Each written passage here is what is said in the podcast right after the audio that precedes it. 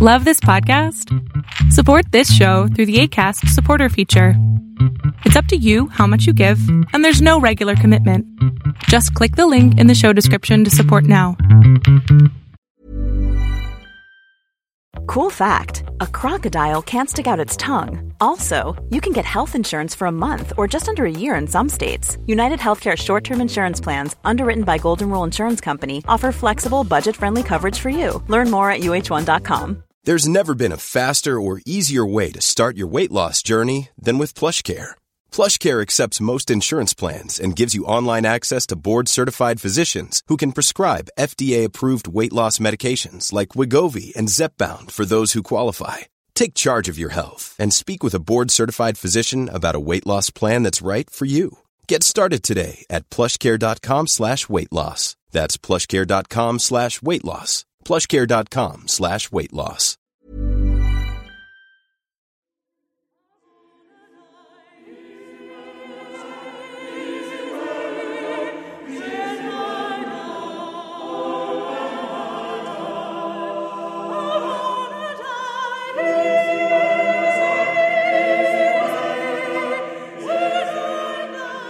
Welcome to Tales to Terrify, part of the District of Wonders network.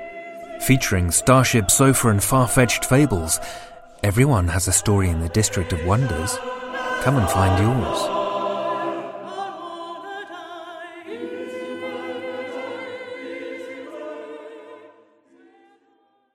Good evening, children of the night, and welcome. Before we dive in this week, I'd like to put out a call to all you writers of flash horror fiction, aspiring and established alike. Tales to Terrify is looking for bite-sized horror of 2,000 words or less.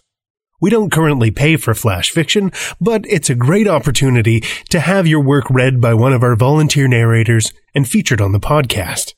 Check out the submission guidelines on the Tales to Terrify website for a better idea of what we're looking for.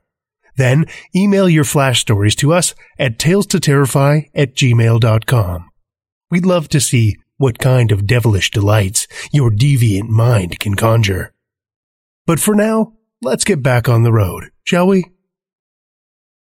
This week, we find ourselves traveling the highways of Georgia. From zombie outbreaks to haunted houses, the state is a popular location for horror on both the big and small screens. Whether that's due to the history of plantations and slavery, or the many bloody conflicts of the American Civil War, or even the fact that the Center for Disease Control is headquartered in Atlanta. There are many reasons for hauntings and other horrific happenings, real and fictional, to be centered on the state. But the reason behind one of the state's more active paranormal sites lies much deeper below the surface. Lake Lanier lies in the northern part of Georgia, amongst the sprawling foothills of the North Georgia mountains. The largest lake in the state, it's an impressive body of water and a popular spot for water activities of all kinds. But that wasn't always the case. Lake Lanier is a man-made reservoir. Created in the 1950s when the Buford Dam was completed along the Chattahoochee River, flooding farmland, homes, and towns. In addition to forcing the relocation of a large number of people living in that part of the foothills, the many non-living residents of the 20 cemeteries in the area had to be moved as well.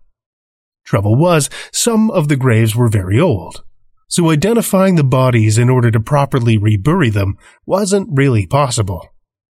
Some say that the restless souls whose remains were moved into unmarked graves never really left and still haunt the waters of the lake, roaming the flooded streets of the mostly intact settlements hidden deep below the surface.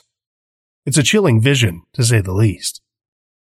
It's easy to see why Lake Lanier might have gained a reputation for being cursed. But there's more to it than just an unsettling backstory. Throughout the years, the lake has been the site of an excessive number of deaths and disappearances. Sure, some of that's the result of accidents on the water, or a deadly combination of boating and booze. But some deaths are a little harder to explain.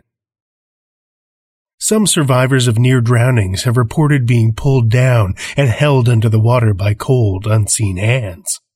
Many others weren't as lucky.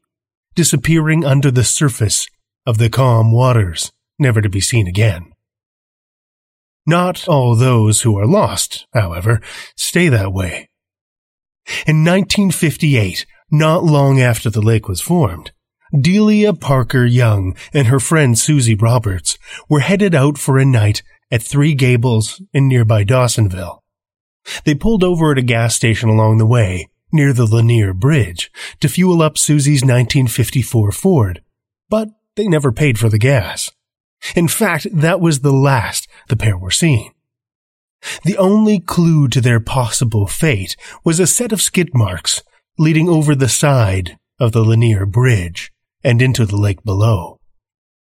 Divers searched the lake, but the murky water was littered with branches and broken tree trunks, and no trace of the women or the vehicle surfaced. Not for 18 months, anyway. C.A. Simpson was out fishing on the lake not far from the Lanier Bridge. As he cast and reeled, his line caught fast on something on the bed of the lake. A branch or a log, no doubt. The lake was littered with them. He pulled on the rod, steady yet firm, not wanting to lose his tackle to the obstacle.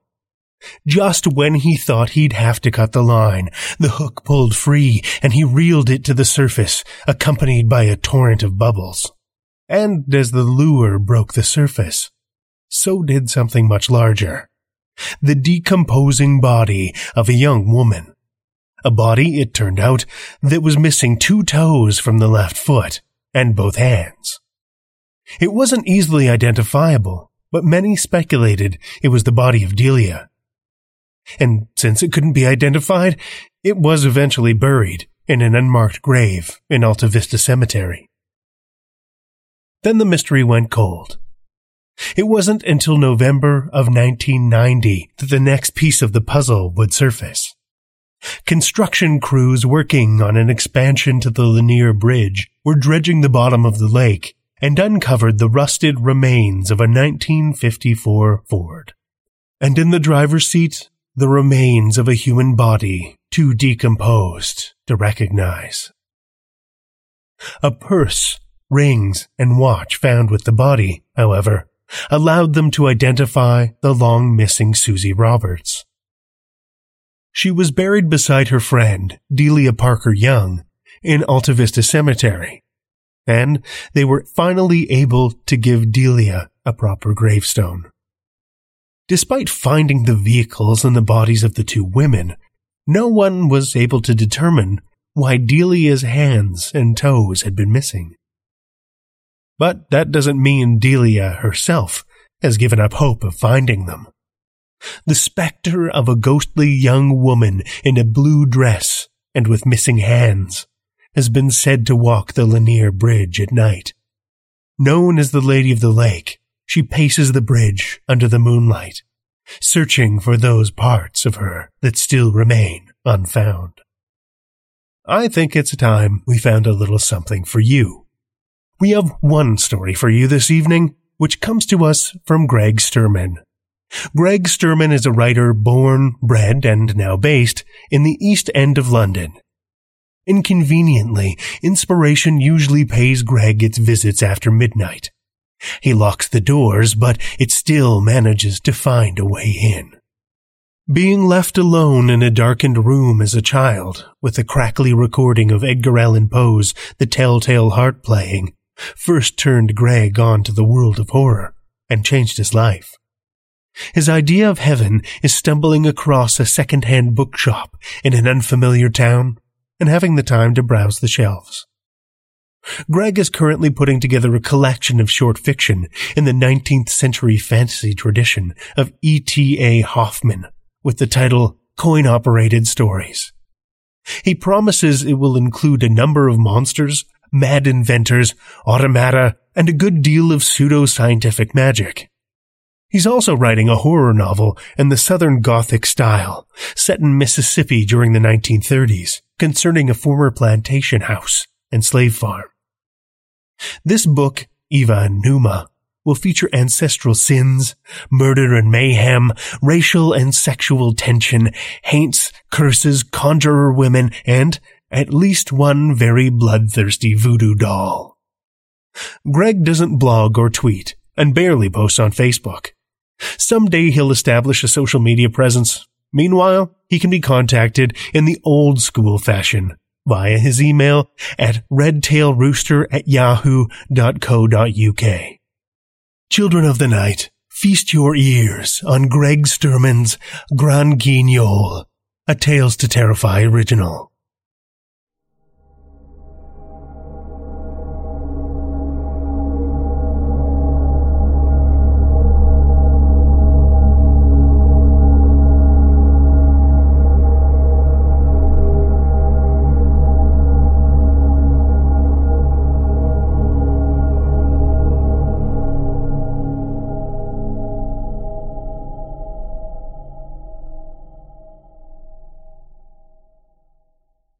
Dear Thomas, This is the latest iteration of the letter I've tried several times to write to you. Hopefully this time I will finish it. Hopefully this time I will send it off. I wish to offer here my sincerest apology for my behavior over the past ten months have demonstrated an unconscionable rudeness, not only to yourself and to the rest of the family, but to a great many other people who are dear to me. The shame I feel for how I've ignored and excluded you all from my life is close to overwhelming. Even as I write this, I'm having difficulty looking on the words as they form behind my hand, for seeing them is tantamount to looking you square in the eye. I know from what mom and dad have let slip that you're unhappy with how they've stepped in to support me financially. And as much as I've loathed taking their money, the fact that their charities cause friction between you and them has made me feel so much worse. I assure you, our parents' generosity with the little they have has been a vital lifeline. I honestly don't know where I'd be without it. I've been out of work for nearly a year and I've been entirely unable to engage with finding any means of employment, no matter how temporary or how humble. It's also true I've been unable to cope with the pressures and demands of applying for state benefits, universal credit, as I believe they're now calling them, and so haven't received any other funds for my rent or for basic necessities coming in. I had a very bad experience when I saw my doctor. He wrote me a prescription for antidepressants, which I found had not a scintilla of effect on how I was feeling. And since then, I've been unable to find the strength of will to return to the surgery. Other supplements and mood boosters I've obtained over the internet have likewise proved useless. I had an even worse experience at the job center. I was told I'd have to fill out a form to receive financial assistance. Well, I answered their questions as truthfully and as thoroughly as possible, but when I was contacted a few weeks later, they informed me my application had failed, as I'd not received enough points according to their system to meet the criteria for receiving aid. As they suggested, I wrote back and requested an appeals form. But after I'd read a few pages into it and learned what I needed to do in order to launch an appeal, I stopped reading and did nothing more with it. In any case, it's now too late to send the form off, as I've missed the return date by which an appeal could be launched by several months.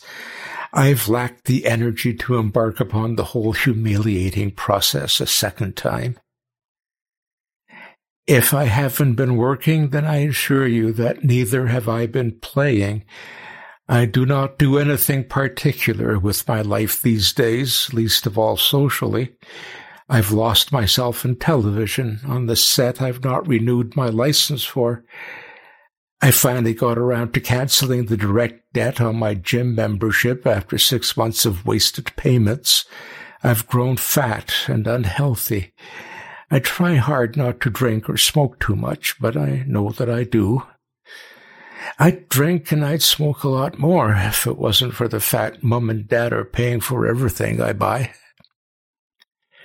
I've cut off contact with all of my friends. Cindy, if you remember her, hasn't been in touch, and Mother says it's bad of her, and she really should have come over, but I don't blame her.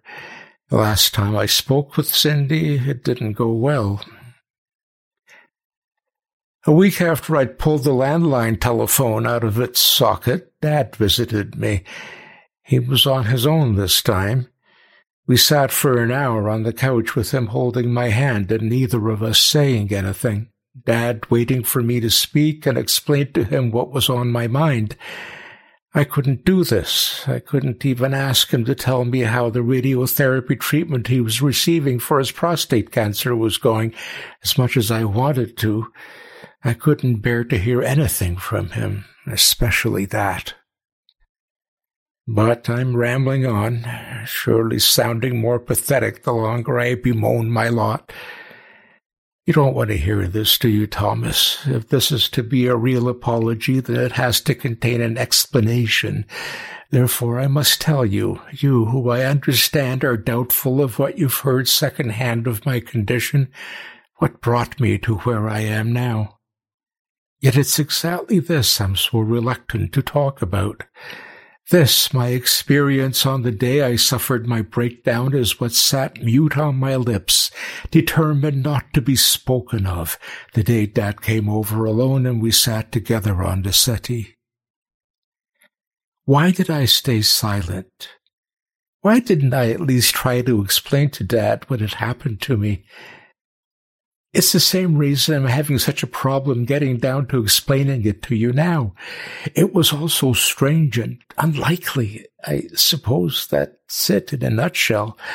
I'm aware it must sound an utterly ridiculous excuse when put like that.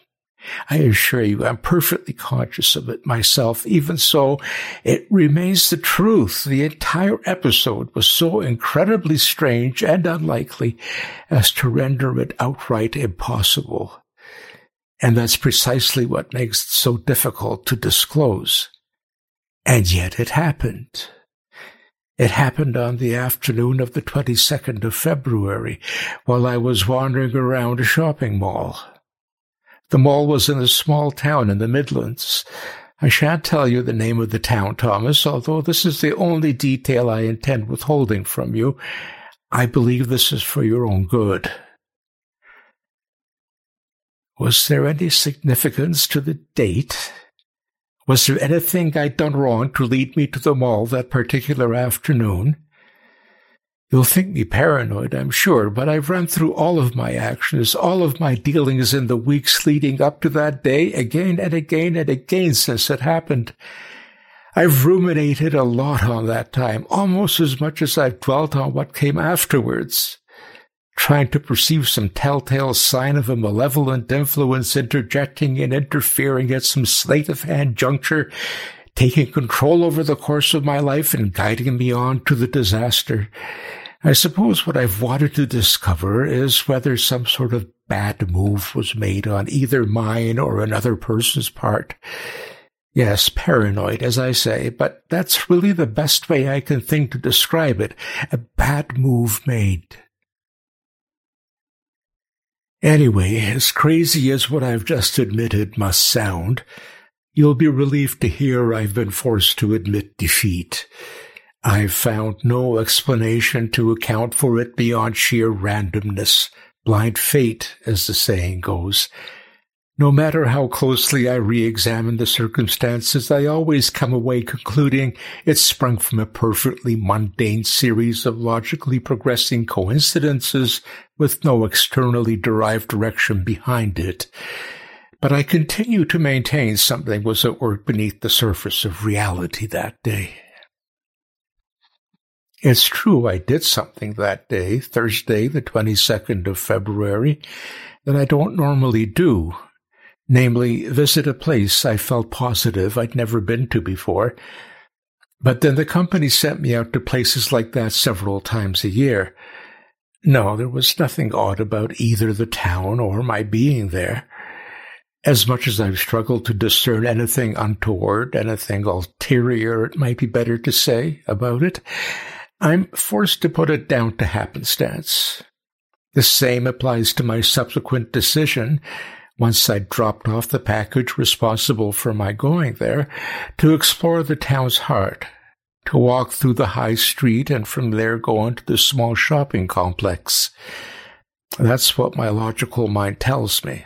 Yet I can't shake the conviction where I went and what befell me there was a destiny decided long in advance of its occurrence, from as far back as childhood, in fact. But I'm still not getting to the point. As I stated, I had a good reason for being in the town, I was delivering an order to a business my employers enjoyed a long established relationship with. Forgive me, Thomas, for the further omission of that business's name. We'd been posting components off to their premises, calibrators and capacitors and such, for years, since long before they took me on. Although occasionally they'd place an order with us for a piece of electrical equipment we deemed too fragile to be dispatched with our regular courier. Consequently, somebody in the dispatch office was asked to drive up to them and hand it over personally. I'd been at Morgan and Rayner's for six years by then, and thus far it had always fallen to someone else to make the delivery. That morning, for what I have to concede were perfectly straightforward and practical reasons, it fell to me. I was happy enough that it did, incidentally. The business's location was a good many miles drive up from East London, but with the sat-nav in the car, it was a simple enough exercise. I reached the building at the address I'd been given, introduced myself, and after a brief chat with the receptionist handed over the heavy box of sensitive electrical components I'd carried in. I was then left free for the remainder of the day. On the drive up, I decided I'd spend whatever was left of the afternoon exploring the streets of the adjacent town. I enjoy wandering around unfamiliar places, as I'm sure you know, especially when I'm by myself. It's what I always choose to do if given the opportunity. I feel I was acting well within my character. The feeling of deja vu settled over me slowly like a scentless, invisible mist let loose in the air. I was sure I didn't consciously know the town. Indeed, I don't believe I've ever heard its name spoken or seen it written down outside of my work for Morgan and Rayner's, or not to the stage of remembering it. The streets were fairly busy, and for the most part, the people looked happy. I suppose any outsider would have judged the town a disappointingly generic place, increasingly homogeneous as the country's become over the past few decades. Yet turning corners and peering down alleyways, I grew alert to a dim sense of accumulative recognition. The idea was solidifying that at a vague point in the past I'd been here before, so hazy in detail was the memory, however, I suppose that if it wasn't my mind playing a trick on me, as it did seem at first the more plausible explanation, it could only have been in excess of thirty plus years earlier, back when I was a boy. Trying to actively remember didn't help, didn't provide my thoughts with any anchoring detail. No specific time of day or season suggested itself. Likewise, I could see no purpose for my ever being so distant from the site of our childhood home. It would have been back when we lived on Clarence Road in Walthamstow, I'm, I'm sure. When, when had we ever gone up to the Midlands as a family? Did we have a second cousin at some remove living there, a far-flung spur of the wider family tree? On mother's side, I mean? There's none that I can think of. Had there been an air show or a military museum Dad wanted us to visit? I wonder if you have any answer to provide me, although of course you'd been even younger than I was. Maybe we stopped off somewhere the time we went up to Scotland and the Lochs. Can you even remember that holiday, Thomas? You would have been walking by then, I'm sure. I think Mum might have possessed a great aunt or a friend of an aunt living in the Lake District. From there, it wouldn't have been far. Eventually, I came into a square. It was one of those formerly daring architectural statements of modernity. A rectangular opening between buildings, scraped out and fashioned in that blocky concrete and steel style so favored during the 70s and 80s, but which has, in my opinion, not aged well. There were signs up on poles in two languages advertising an upcoming Punjabi History Week. A wash of memory passed over me when I saw the signs, a recognition of being exactly in that spot at a prior time when the only women passing me wearing headscarves were not Asian, but rather elderly white women with pushing trolleys, with sensible buckle down shoes on their feet and thick, milky tea brown stockings on their legs, and with non store branded shopping bags suspended from their wrinkled hands.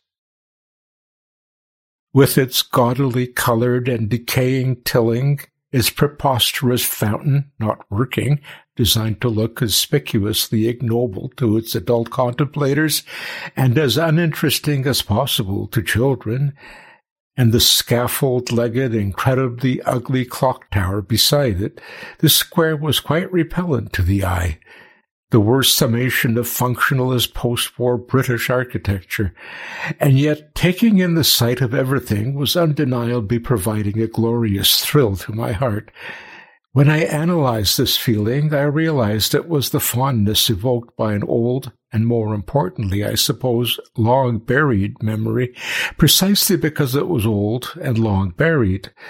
Like a dull, color-drained scenic photograph on the front of an aged postcard that's nevertheless capable of dredging up from a depth of a great distance happy thoughts of a barely remembered holiday. I think that serves well as metaphor this had to explain it.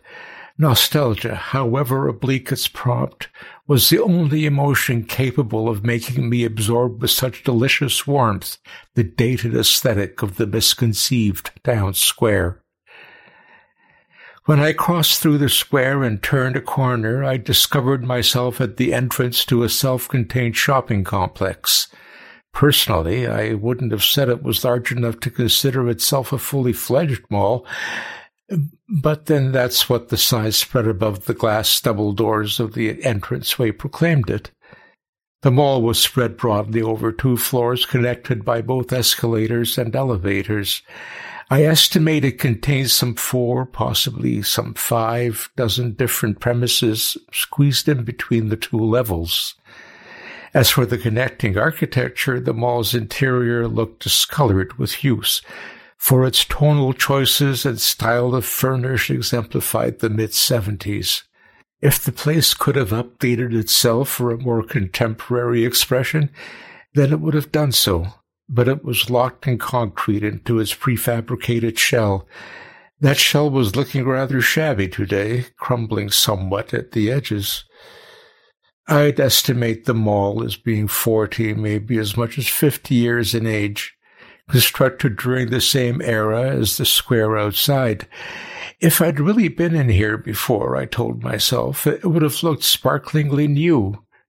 That fit in exactly with how I was remembering it, if that's truly what I was doing. Due to the obvious upkeep extended to it, the mini mall looked tired, but not too moribund, for its interior displayed a quality of ingrained charm although it was probably more by luck than by planning it was so agreeable a place to be in. I didn't think it at all surprising such features as the molded plastic beasts of the play area or the fancy of the brightly mosaic domed canopy overhead would have delighted me at an age more susceptible to their novelties and thus tethered the whole into place in my memory. Indeed, so pleasant were my surroundings, it struck me as peculiar our parents should chance upon this temple to leisurely commerce and then fail to return. Do you remember any of this as I've described it to you, Thomas? I hope that you do. I ever so vaguely recall you, together with Mum and Dad, of course, being with me at times during that earlier trip. At times I could almost feel the touch of your hand. I walked through a thin churn of oblivious early afternoon shoppers inside a numbed haze of tantalizing repetition, feeling I'd become sort of a double visitor to this outwardly mundane yet, for me, inwardly mysterious edifice. The haunting sensation I wrote of experiencing earlier was stronger here. Like the people I'd passed outside, the locals in the mall seemed ordinary, plain-faced, and essentially decent specimens of humanity, while at the same time they were rather anachronistic in their features. There was a good spread of young and old, white and brown, male and female, but many of their clothes appeared at least a decade out of date in the style of previous fashion cycles. I noticed fluorescent socks, fat kipper ties, parka coats with fur-trimmed hoods, plaid jackets with shoulder pads, jazzy cardigans, stone-washed denim, ripped denim, and Doc Marten boots with tiny flowers painted on the sides, hypercolored t-shirts and bead strings and trainers with tiny wheels in the heel, football tops of long past seasons, those rucksacks they produced for a time with the single ergonomically designed shoulder strap on them. Do you know, Thomas, I don't think I saw a single person using a mobile phone. Believe it or not, I found this quite unsettling.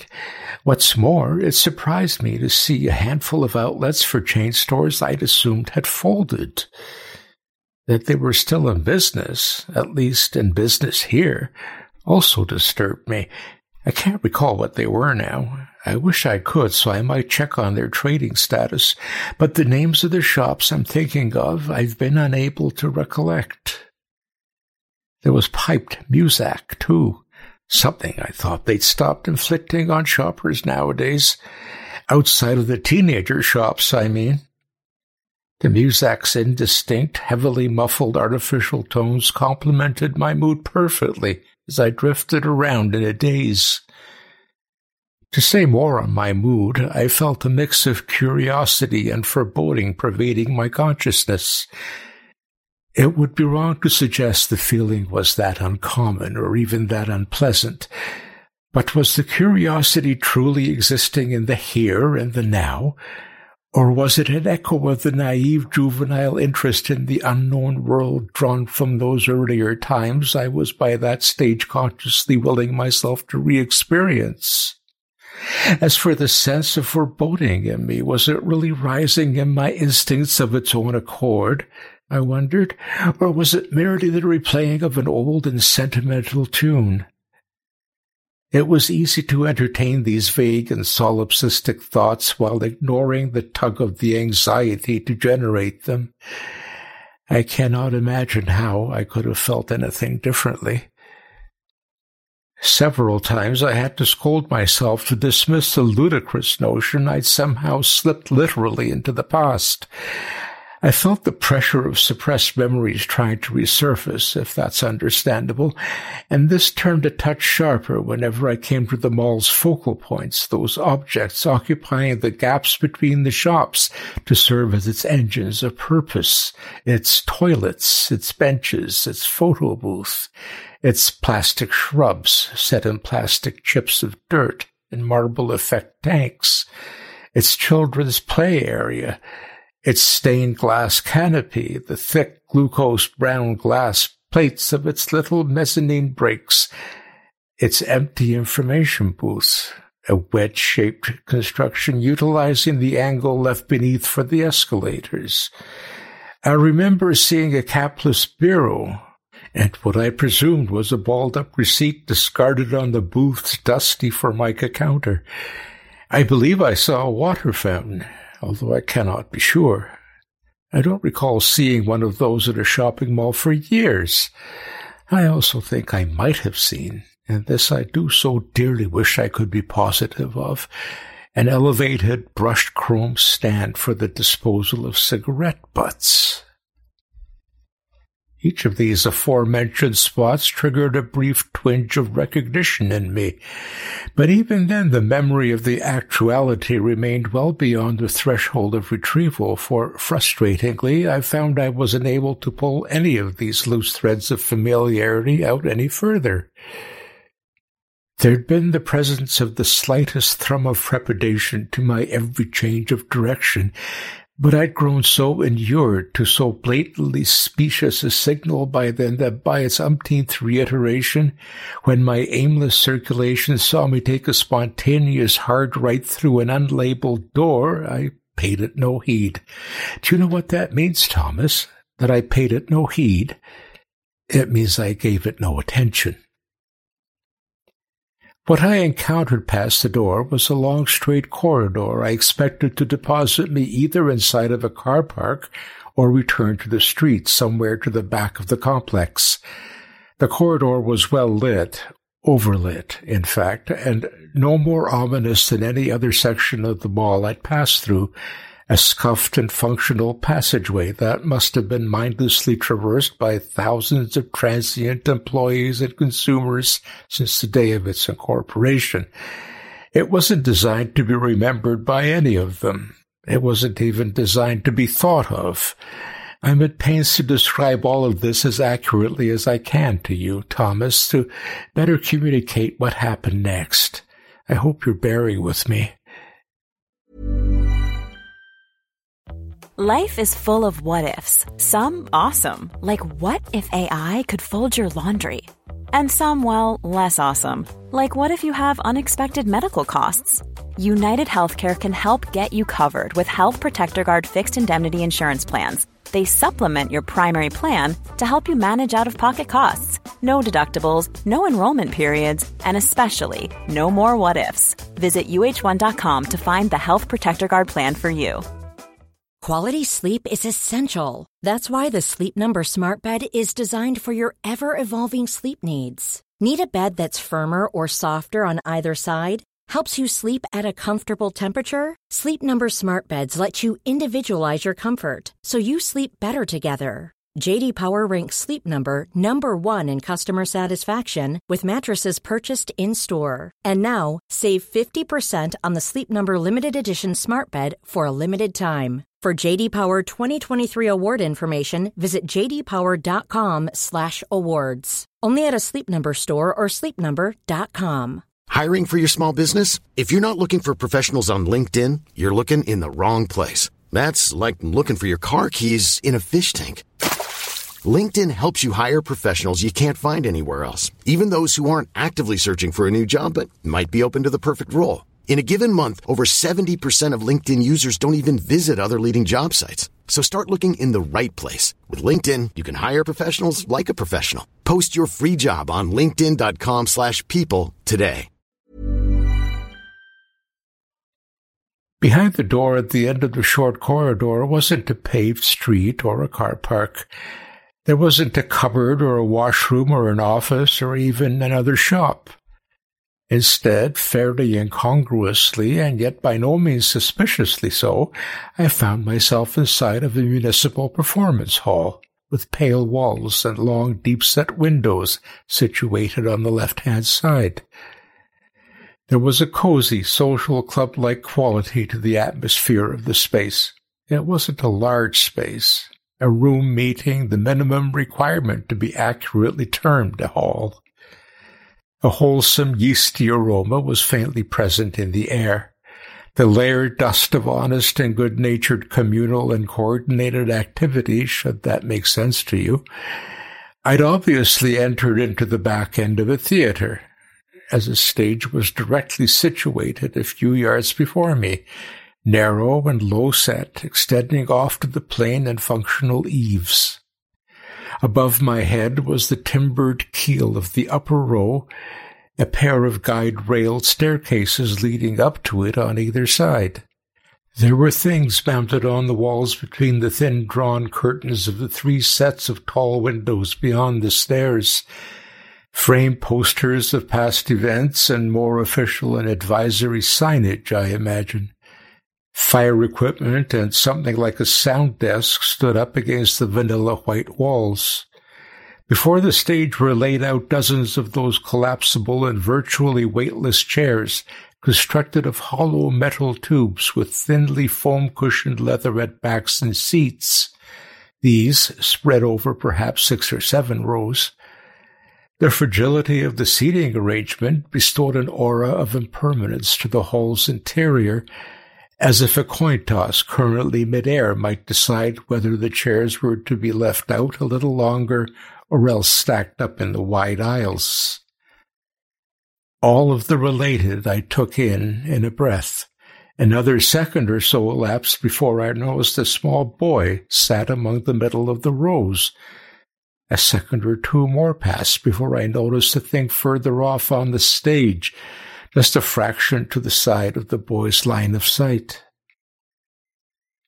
You may think it a difficult task for me to recognize the back of my own head.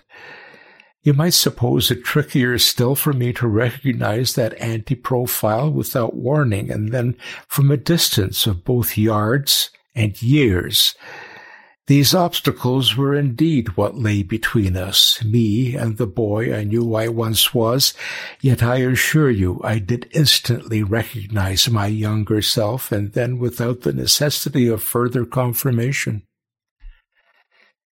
Here, Thomas, is where I foresee you making your first objection. This is the first of the impossibilities I warned you of. Yes, I do know what I'm saying. No, I don't care as to what you think. I only ask you to believe me when I say that's what I saw. There wasn't any doubt in my mind I was seeing myself. There still isn't. What wasn't so obvious in that moment was what I should do about it, or how I should respond to this utter, as I've acknowledged, impossibility. Fortunately, my body had its own wisdom.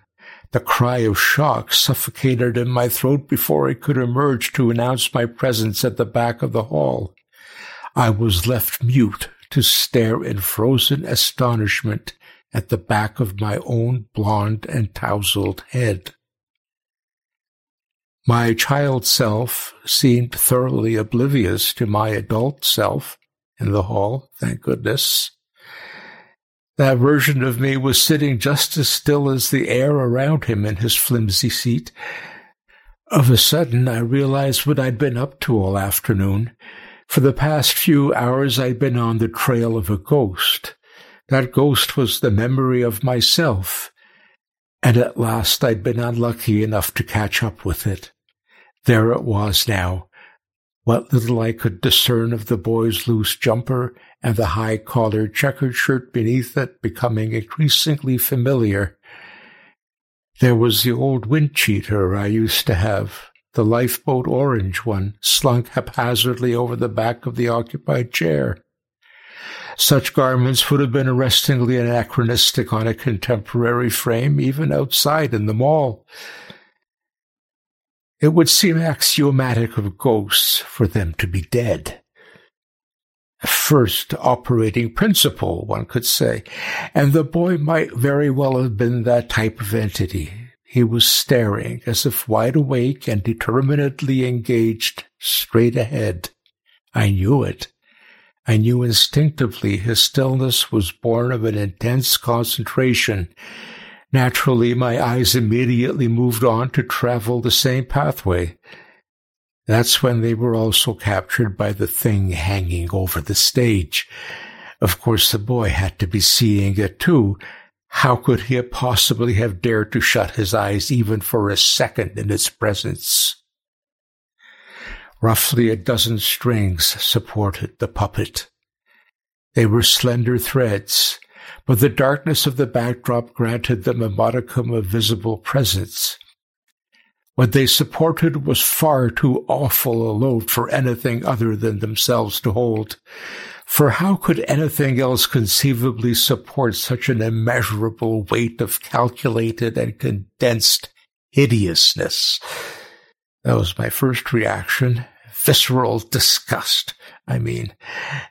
The puppet was half the size of a full-grown adult, yet it possessed a presence vastly excelling any human limit, even to the extent of offending the function of sight by the sheer unmitigated strength of its being. I felt myself physically pushed back. as much as I was internally repulsed by the puppet's unbelievable ugliness, near to the extent of finding myself stumbling automatically backwards through the door behind me and out of the hall. Still, my muscles resisted the urge to be usurped, to make me flee, and so I clung fast to my place while absorbing the full evil majesty of the puppet. There was a delicate articulation to its hands and to its bare feet, both of which were exaggerated from life in their slenderness. Presumably further points of articulation to the elongated limbs were concealed under its rudimentary gown. The outsized head sat on the neck was roughly rendered, possibly deliberately so, and of bipartite design a pair of symmetrical black lines running down the lower part of the face, showing the insert of a jointed jaw. A subtly flushed arch separated the jutting chin from the hollow cheeks. The wicked and gloating face was that of an androgyne. I think the puppet was intended to be identifiable as male, but of this I cannot be certain. The features were sculpted to convey no infirmity, but did communicate a very great age, although there was no beard or mustache in evidence. The shallow cheeks and the butting forehead I remember as being lightly pockmarked. The nose was long and pointed. The eyebrows were thick and raised high, serving to artificially open the sockets of the orbs beneath them the wider. The hair was a steeped and tangled floss of off-white filaments, lighter than the face and running down at the sides and the front to irritate the rough pale gray smock covering the pigeon-chested thing's narrow, slackened body. What it wore wasn't grand. A square of gray muslin as rough textured as sackcloth, and unadorned save for a pinching belt of the same coarse material tied around its almost hipless waist. Such meager garbing lent the figure a medieval monk-like appearance. It was arguably druidical. The conical hat set atop its thickly wigged crown suggested a wizard. But all of these aspects of the puppet's crafting and costuming were, I think, empty trivialities which might have adopted any feasible form and wouldn't have merited much different in the way of commentary had they done so. If its two large eyes could have sat fixed in place in the air without the need of adornment, then I'm convinced they would have.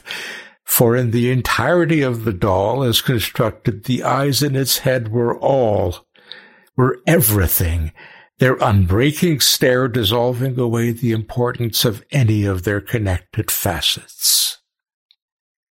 It means nothing, Thomas, absolutely nothing, for me to tell you the puppet's eyes were inhuman. They were so very much more than that. The puppet's eyes were astoundingly, stupefyingly ungodly.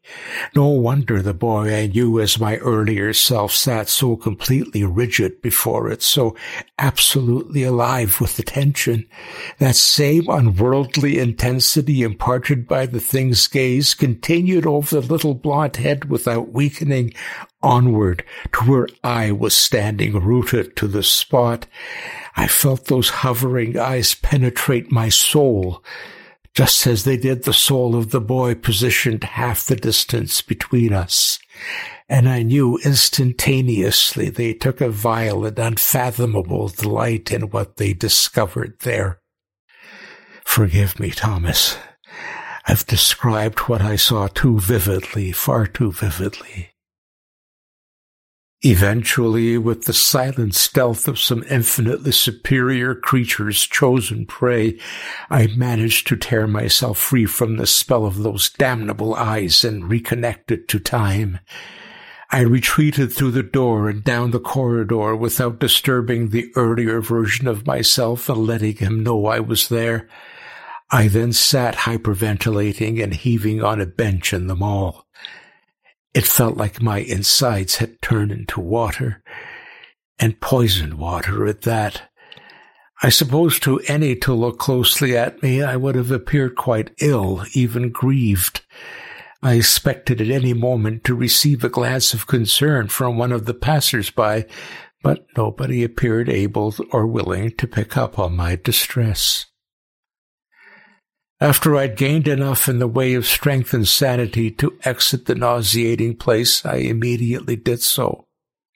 I went straight back to where I'd left the car, got in, and drove directly home.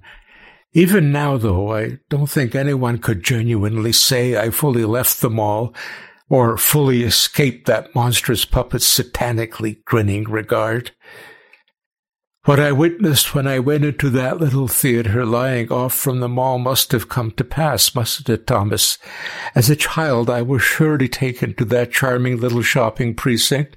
There, I must have temporarily slipped the care of mum and dad, as every growing child is wont to do on occasion, such as cliche, lost you and them and chanced to stumble into that performance hall. There I'd been drawn in and forced to confront the puppet suspended by some unidentifiable power from the fly on the stage, undergone at some blinking and immoral scrutiny. I'm certain this must be so, and therefore it tortures me I can find no solid evidence to back up the supposition the one time I did raise the topic of this town and its small with our parents, they looked at me blankly and then with increased concern. And I knew then anything I'd go on to say about this weird place, clearly unknown to either of them, would have caused me to look even more insane. Already I felt crushed by their pity. But yes, yes, there simply has to exist a slender but indismissible slither of time one lasting only a few minutes in duration, buried somewhere in my accumulated past, when I'd been drawn in and captured by their grotesque figure's destructive gaze.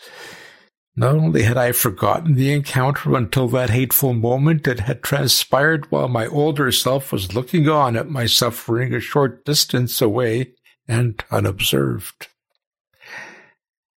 It's pondering the possible meaning of that uncanny twofold engagement with my twice helpless self and the terrifying puppet that has driven me to where I find myself now. I've been unable to stop thinking about this appalling and ruinous incident in those first few weeks when things were most difficult for me, when I stopped going into work, I stopped answering my phone and responding to everyone. I thought dwelling on it and mulling it over would help me, but it didn't help, and it hasn't helped, Thomas. Not in the slightest. However, I now understand how in that bizarre encounter in the strange hall and the strange mall, I was at least granted the opportunity to witness the cause of my soul's undoing Throughout my adult life, I've always secretly harbored the notion some awful tragedy must have befallen me, and some terrible catalyst I'd managed to blank out and suppress knowledge of was responsible for the steady sickening of my spirit, was responsible for the many subsequent years of conscious self-abuse and willful self-sabotaging, I've long recognized a core of self-defeating darkness exists inside my heart, an intrusion shiftless beyond stubbornness, a dire, life-sapping pollution of fear and confusion, and beyond it an unshakable burden of misery and doom.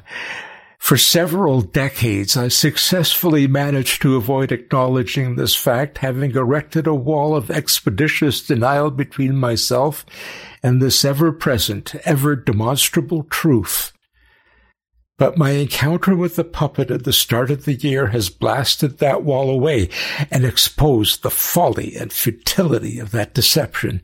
It's as though the puppet decided for its own merriment to remind me of all the damaging qualities my heart contains, to pull me back to it like a kite on a string, to rub my face afresh in the revolting truth of what it had on that inescapable day many years earlier put into me. Yes. I've slowly come to understand how my development to adulthood was irrevocably warped from the moment I exited the hall as a child. I'm sure you'll be objecting to this disclosure, telling me I'm wrong. I appreciate your concern, but alas, I know I'm right.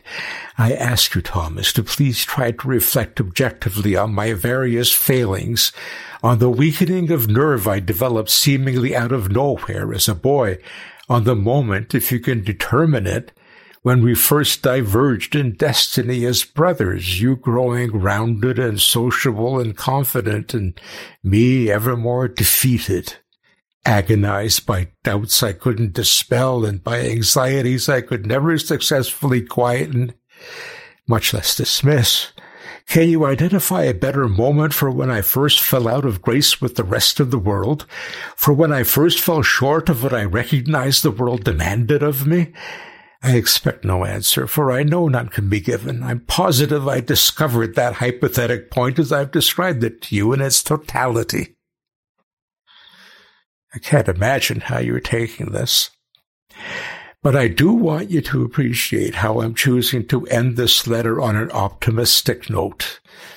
As this terrible year for me reaches its conclusion, I feel as best I'm able to accurately determine my feelings in a better place than I've been in for the majority of it. At first, I tried to dissuade myself of the truth of my experience, but that approach I now accept was a mistake. A damaging mistake at that, as pursuing the lie led me only to further despair. I cannot help but reason the agony caused by my denial of the reality was an extension of the doll's punishment, that it was its intention for me to struggle away from the inward facing teeth of the snare and thus to do myself additional psychic violence by the action of my attempting to move away from it. Mercifully, I know better today, and I have surrendered. The secret to survival, better to say, the secret to persistence, is for me to accept it all. Every last unpleasantness, every last mistake, every last regret, every last disappointment and failure of hope, and for me to make my peace with this kismet. So must I carry around the wound with the barb attached, striving to live as best I'm able the life left to me as has been ordained, closely confining and impoverishing as it is and ever shall be. I only hope those who love me, who truly love me, like yourself, can understand and come to accept it too. This is what's best for me. I will live hereon in humility, my life's work revealed as being to accept this great weight of spiritual unhappiness I've been awarded, the only fear I cannot dispel is, I'll admit it, the fear the horrific being to look like a puppet will once again summon me back before it for another inspection. You will say, as I predicted, what I experienced that day wasn't real, that it was merely an hallucination, a short period of divorce from reality, I might have gone where I said I did, but the two elements of my subsequent trauma, the boy who was me and the puppet we instantaneously gazed upon, are both figments of an overactive imagination, a propensity to depression and mania and nothing more. I can clearly imagine you in that masculine, bolstering way of yours instructing me to get a firm grip on myself, to go back to that particular town and its small and exorcise out from my psyche these harmful delusions. It would indeed be a simple step to take, but the plain truth is I daren't return what would happen if I were to walk back into the precinct again? What if I went down the corridor I came across leading to the hall, as I'm sure you'd suggest I did were I to find it, and I once again caught sight of my own back, on this fresh occasion just one year younger in time and lurking just beyond the doorway, giving to the hall? What would I do then, Thomas? What would I do then? And what if I then found the courage to turn my head? What if I saw behind me a figure I recognized equally as intimately? Oh no, the thought of this, of my arriving on myself unknowingly, watching yet another version of myself and then having that hideous assemblage of a doll staring out at not just one or two, but three versions, maybe even four versions, maybe even more of my disgraced and decaying being is altogether too atrocious for my mind to safely contemplate. I suppose when faced with my refusal to take so practical a step as you're surely suggesting, the next idea to occur to you might be the mention of hypnotherapy as a means of ridding my brain of so harrowing and destructive a memory.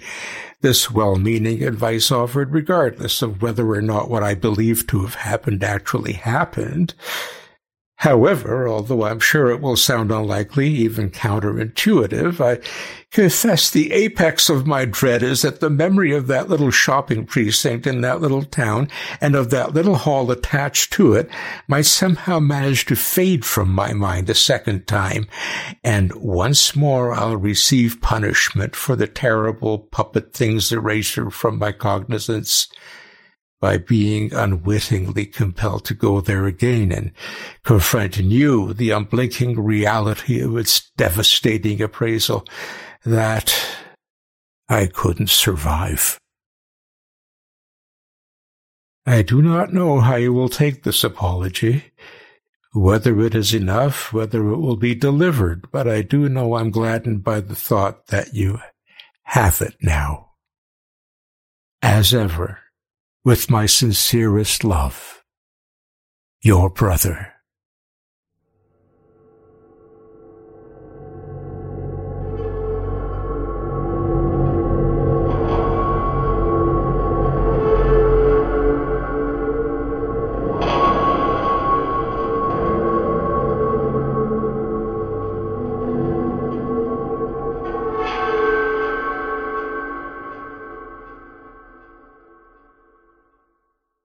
That was Greg Sturman's Grand Guignol, as read by Martin Reyto. Martin Reyto is an educator, writer, and musician.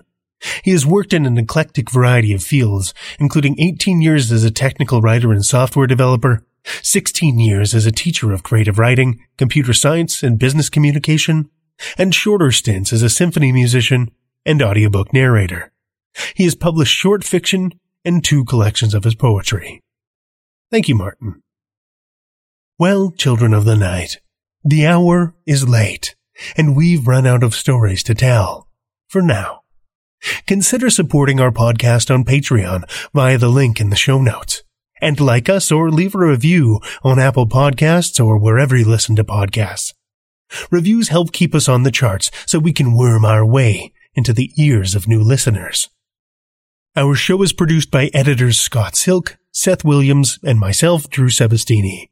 Theme music by Diane Severson, and website by Josh Lightsey. Tales to Terrify is distributed under Creative Commons Attribution, Non-Commercial, No Derivatives License. I look forward to seeing you again next week for another episode of Tales to Terrify. This presentation has been brought to you by the District of Wonders Network dedicated to podcasting the finest genre fiction. You can learn more about the District of Wonders and their many literary productions at their website, www.districtofwonders.com. Thank you for listening.